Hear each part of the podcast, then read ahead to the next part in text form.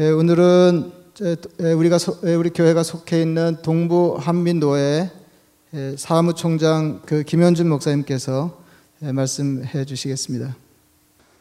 네, 여러분 반갑습니다. 어, 이렇게 특별한 기회에 여러분과 함께 예배에서 교회에서 예배드리게 됨을 하나님께 감사드립니다. 그리고 이 어려운 기간에도 어, 여러분 믿음 생활 잘 유지하시고 그리고 또 교회 예배를 잘 어, 지켜오신 아, 찬양교회 여러분들에게 하나님의 크신 은혜가 충만하시기를 기원합니다. 아, 꽤 오래전에 그 한국에서 유행, 유행했던 노래 중에 사랑을 하면은 예뻐져요 하는 노래가 있습니다. 기억나시는 분이 계시는지 모르지만 알고 봤더니 그게 1967년도에 봉봉 중찬당이 부른 노래입니다. 사랑을 하면은 예뻐져요. 아무리 못생긴 여자라도 사랑을 하면은 예뻐져요. 이런 노래입니다. 어, 요즘 시각으로는 여성의 외모를 또 언급한 노래라고 뭐라 그럴지 모르겠지만 그 당시는 제가 기억에 아주 그 노래가 흥겨웠던 그런 기억이 있습니다. 인기가 얼마나 있었는지는 잘 모르겠습니다. 그런데 세월이 지난 후에 돌이켜 보니까 그 노래 가사가 아, 이건 맞는 말이라는 생각이 듭니다. 여러분, 사랑을 하면 예뻐진다는 말이 무슨 뜻이겠어요? 사랑을 하면 무슨 뭐 성형 수술이라도 해서 예뻐진다는 말이겠습니까? 예, 그 제 가 이해하기로는 사랑을 하면 표시가 난다는 뜻인 것 같습니다.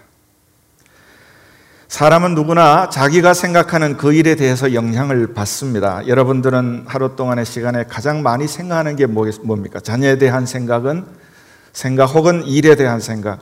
그 내가 이 일을 생각을 많이 하는 그 일에 내 하루의 스케줄이 정해지고 내 삶의 패턴이 정해집니다. 만약 아주 집중해서 골몰하는 일이 있다면 딴 일은 거의 생각도 나지 않습니다. 그렇지 않겠어요?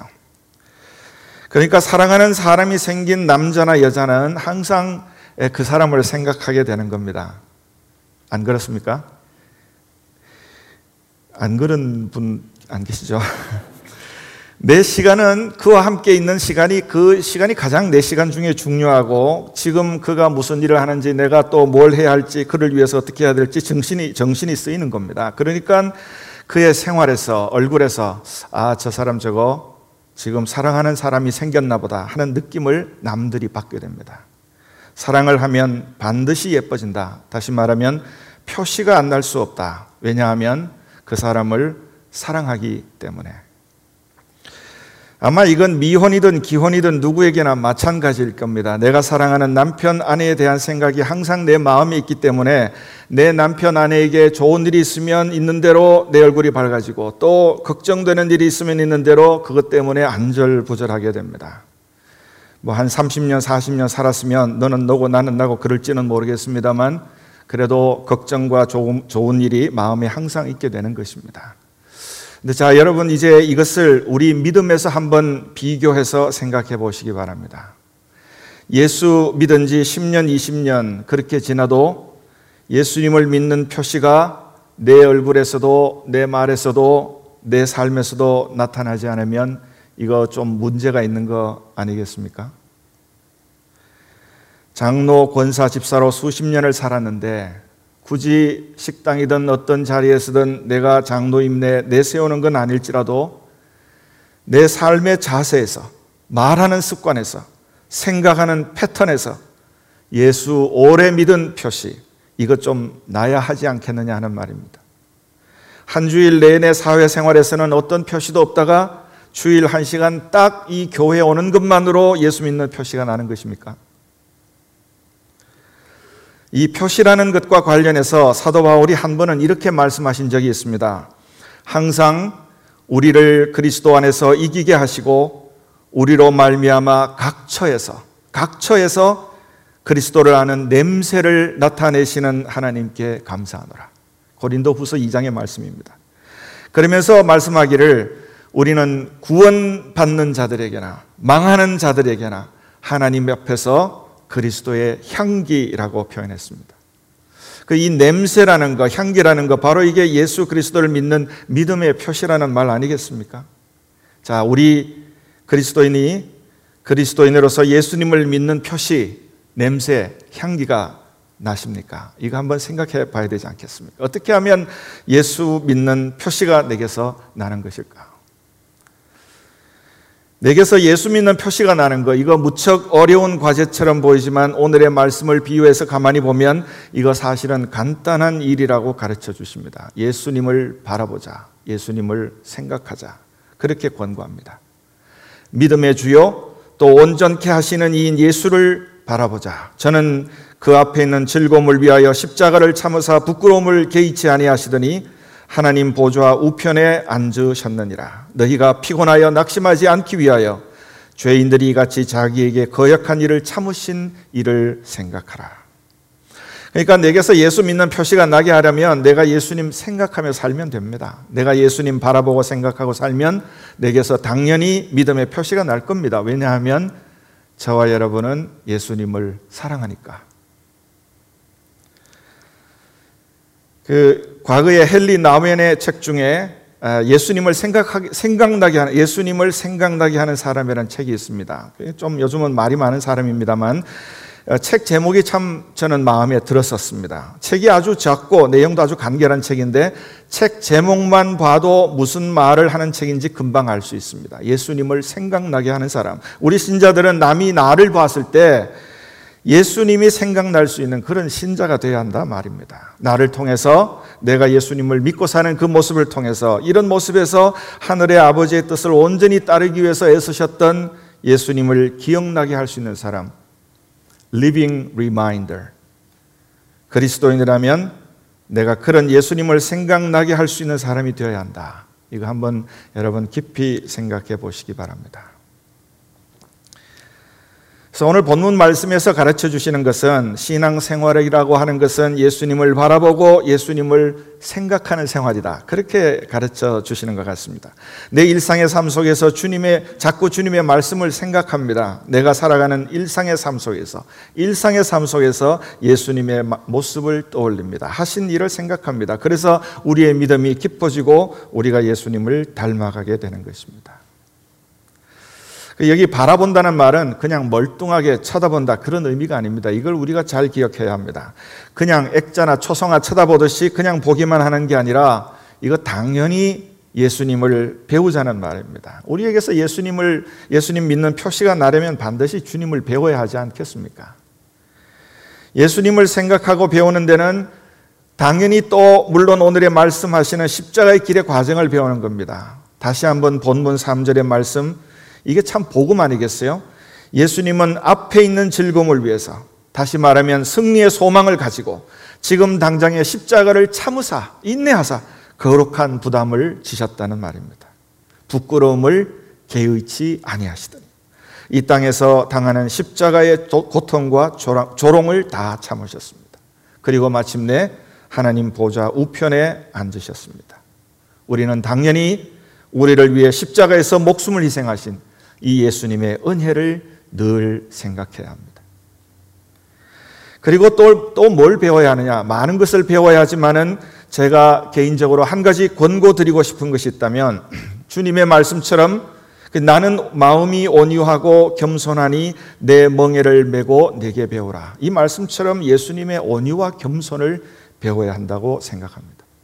온유와 겸손이 주님의 근본 성품입니다. 그리스도를 따르는 제자들이라고 하면 우리가 주님의 성품을 따르는 것, 배우는 것, 이거 당연한 거 아니겠습니까?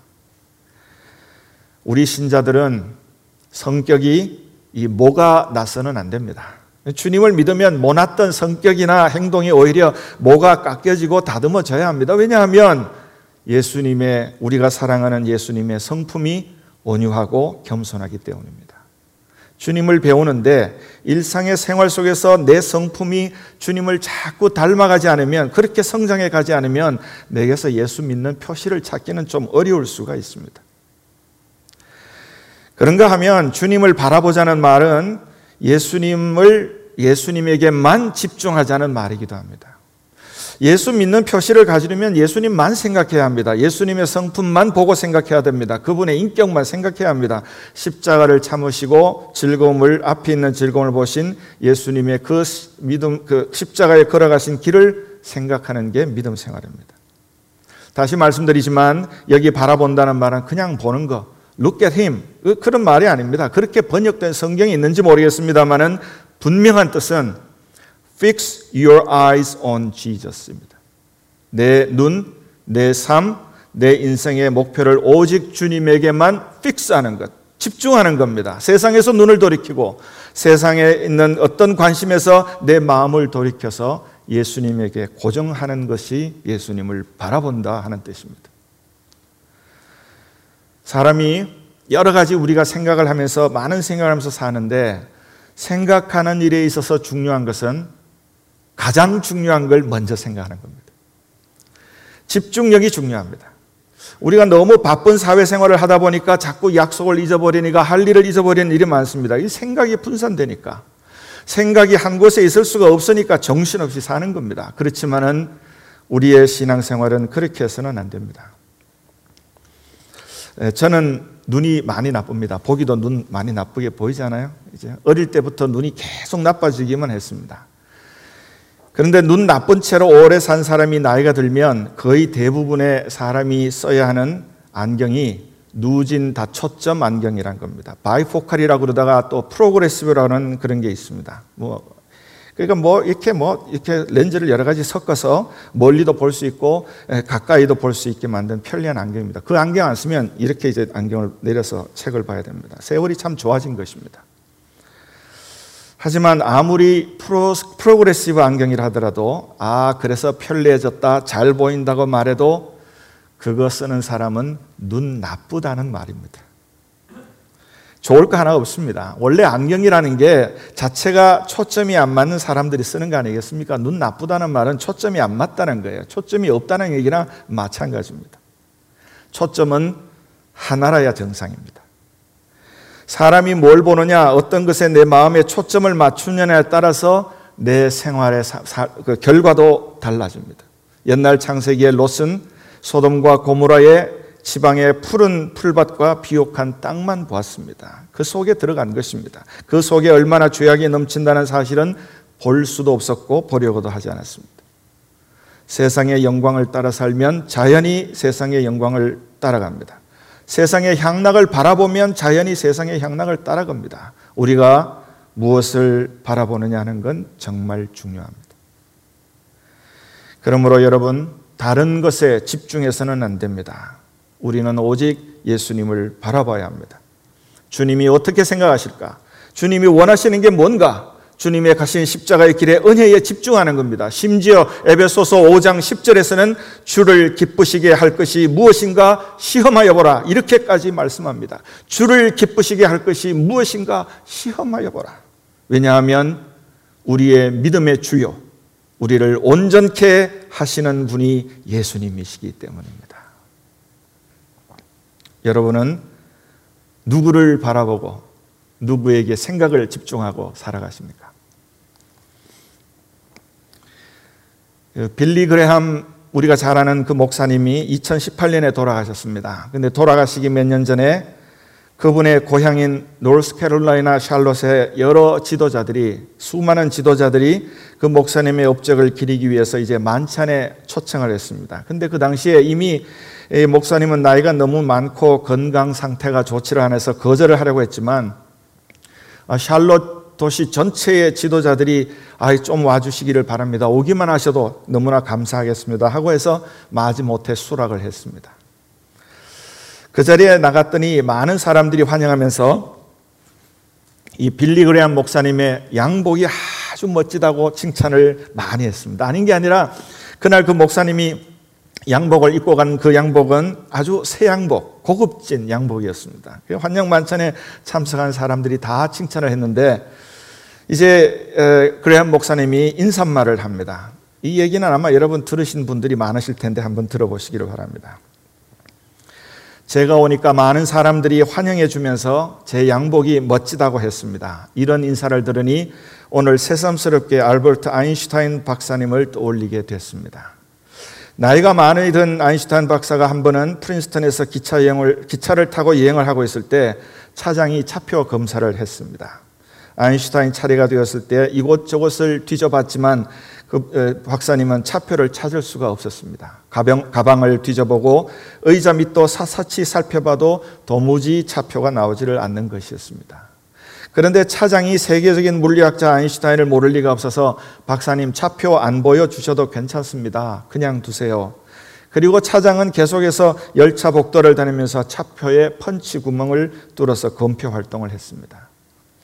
근데 차장이 다음 칸 열차 칸으로 막 옮겨가려고 하는 순간에 그 박사님 쪽을 보니까 아직도 의자 밑을 뒤지면서 차표를 부지런히 찾고 있었습니다. 그래서 차장이 불이 나게 아인슈타인에게 다시 가서 말을 했습니다. 박사님 걱정 마세요. 저는 박사님이 누군지 잘 압니다.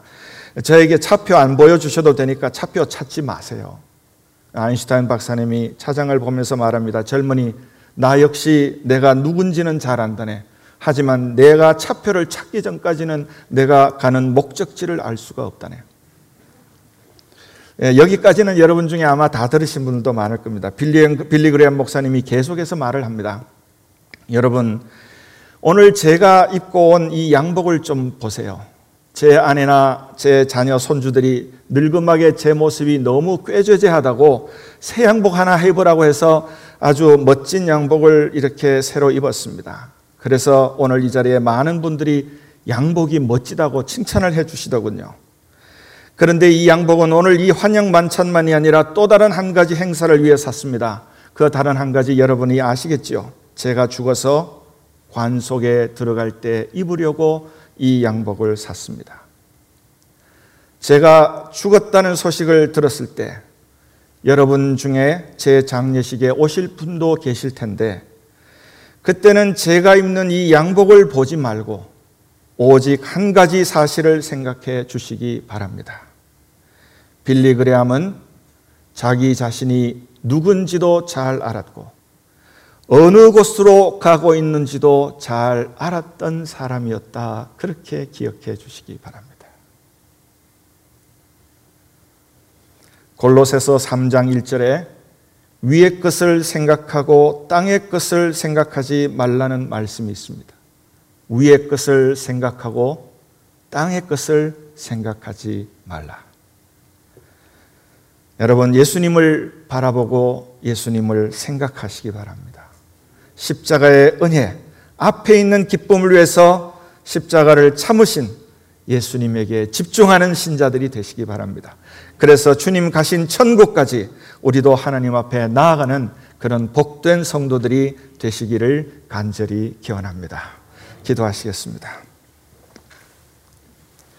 사랑의 아버지 하나님 감사합니다. 이런 어려운 가운데서도 주께 나옴을 감사하고 또한 주께 예배드림을 기뻐하는 성도들 오늘 이 모든 성도들 위해 하나님의 은혜를 충만히 내려 주시옵소서. 오직 우리 삶에 십자가를 참으시고 우리를 구원하신 우리 예수님을 바라보고 집중하는 우리 모두가 되게 하여 주시옵소서. 예수님의 이름으로 감사하며 기도드리옵나이다. 아멘.